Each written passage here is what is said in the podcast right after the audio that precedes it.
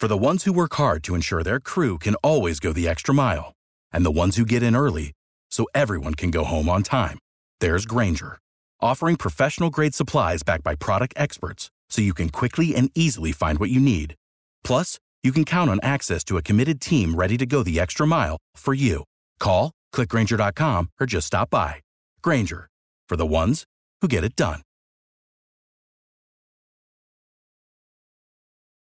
We got a hockey game tonight, shall we? So let's talk to Rod Brind'Amour. So you have now only two goalies. Uh, we'll talk about Piotr and the decision to send him down, but obviously Freddie impressed plenty with two starts to know that he was going to be your guy. Well, uh, he was, you know, we didn't know what we were going to get there. Uh, been out for so long, and I mean, he looked uh, like he didn't miss the beat, so that was good on him, you know, for for stepping in. And like you said, we gave him a couple starts, and I think he looks like he's uh, back to normal. And you had mentioned that, well, we don't even have three healthy goalies right now. Obviously, you do because you total trust in Antti Raanta as the number two. Uh, but let's talk about what you want from Piotr uh, going back to Chicago and maybe how you see uh, the organization using him even this year. Ah, well, Lee's got to play, and he play already played last night uh, down in uh, Chicago. Was actually in Winnipeg, but he had a good start. He needs to get action, and so like I said, having a three goalie rotation was just it just doesn't work. So he's um, you know I think there was still a lot of room, or is still a lot of room for him to grow as a goalie. And the best way to do that is to play.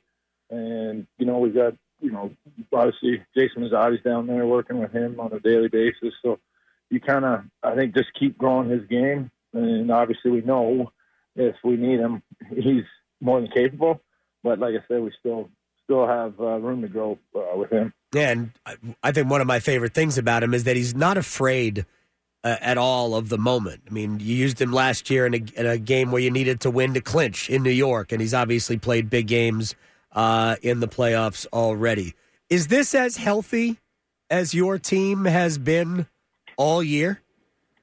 Yeah, definitely. Um, I mean, I think, you know, obviously Andre Costa hasn't played. Right. And that was a guy we were kind of hoping he would, you know, obviously at the start of the year, you, you're hoping he would make it through, but he, he clearly hasn't. So, um, other than that, now we got uh, everyone else in the lineup. So that's definitely a good sign. When Max went down in the game uh, last week, um, what what went through your mind, and then take me to when you found out it wasn't going to be a long term thing. Well, listen, anybody goes down, you're worried, and then, but with him, there's obviously a history, and uh, with us too, obviously recent history where he's been nicked up. So, um, you just, you, I, number one, I was worried. Okay, how bad is it going to be? And then number two, just for him, because you know you could just see it on his face. He's just, you know, not again. Here we go. So I'm, I'm you know, happy that uh, you know we did the right thing. We just shut him down, precautionary, and gave him through the weekend, and now he seems like he's uh, ready to go. Well, let's talk about some guys who filled roles against Vancouver. And I know it, the, the game didn't end up the way you wanted. It probably wasn't even played the way uh, you wanted. But yes, Jesperi Kotkaniemi stepped in for Jordan Staal, and I think I think did a very good job uh, centering that line. And he has certainly been a pretty solid player over the last month or so. He's been good. I mean, it's you know we we changed his role a little bit with who he was playing with, and um, I think you, you take the pressure off trying to you know make plays and you know set up your wingers and things like that, which you know you still got to do. But if you're you know not thinking about it as much, I think it might just take the pressure off, and I think that's what's happened. And you know, it's, but if, listen, if that's how we, we can get out of him that, that kind of play, like you mentioned over the last month, I think we're be in good shape. I mean, I think he's been incredibly so- solid. I th- I liked the attempt, the between the legs uh, uh, shot he tried. I'm actually glad it didn't go in because the play was so far offside. They could have challenged it to me, and I would have overruled the goal. Right. Well, that's listen. Yeah, that's kind of the sidebar on it. I don't know if he knew it was offside, um, but it clearly was. But but I, I have no problem with these you know moves and people. I, I mean, I actually heard. I think the broadcast on the TNT or whatever Yeah. were criticizing it, and I'm like, they don't even know what they're talking about. Like, how can they? you know, if it, it, guys make moves like that now, and if that's the best move that you have to to actually applaud it because it's courageous. You got to make moves in this league. You can't just shoot the puck off. Our goalies are too good, so you got to try get them off their angles and whatever you got to do. So uh, I have no problem with it. Rod Brind'Amour is joining us. All right, let's uh, let's talk about the return of uh, of Jordan. Everything is uh, everything is good. How much of what happened late is Jordan not being there? Uh, I don't know. I mean, I think if you if you really break down the goal, we had it on our stick, and you know our best player had it right on a stick, we were ten feet inside the blue line, and it just rolled on him. Otherwise, he puts that out, and the game's over. Um, but you know, obviously Jordan would have been out there. There was we also missed the puck by an inch in the corner to stop it from coming out. Which you know, there's a whole bunch of things you could have said should happen, but at the end of the day, I know Seabass he knows he should have got that puck out. Is that a just result though? When when we talk about you know whether whether or not you guys played the way you wanted to play, uh, just didn't seem like really the game was that it was your type of game at all uh, against Vancouver last Sunday. I don't know. I mean, I thought you know it wasn't a great start, which we've had pretty good starts throughout the year. Uh, even though we were up two, I didn't like. You know, we I think we had six shots on that. They had five, I think, or something. Like it wasn't yeah. wasn't terrible. It wasn't a terrible start. It's just not how we normally do it, like you said. And then we actually had a really good second period and got nothing out of it. And then the third period just kind of, you know, it was what it was, and we should have had that game put away, like we talked about. But you know, things happen, and um, you know, you move on. All right, let me ask you about the Minnesota Wild here, real quick. Uh, since a, a, a, slow start for them, they have been outstanding. They're 18 6 and 2 in their last 26 games, one of, if not the best team in the Western Conference of late. Well, they play this really gritty, grindy game, and so they don't give you much. So if you're, you know, if you're if you're not willing to embrace the kind of game it's going to be, which will be fighting for inches out there. They're going to be on top of you.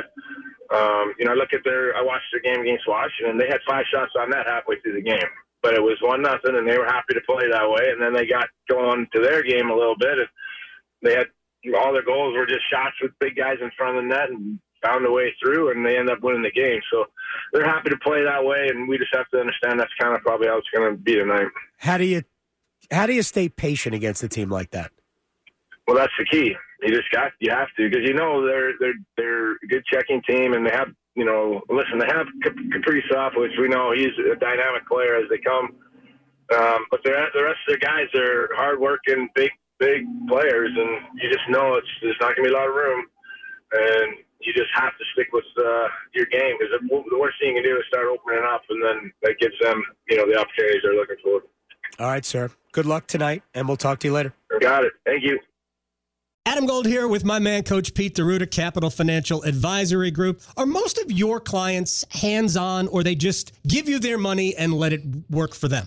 Eh, about 90% give the money, and then we meet every year and, and go through status reports, sure. have a financial pit stop, making sure everything's fine. It is like a puzzle, Adam, but for the next 10 of you, we'll solve your own retirement puzzle at no cost or obligation. Call and claim your comprehensive review with Coach Pete and the team, 888-843-0013, or text ADAM to 600-700. Adam Gold is a paid spokesman. Investment advisory services offered by Capital Financial Advisory Group, a North Carolina registered investment advisor.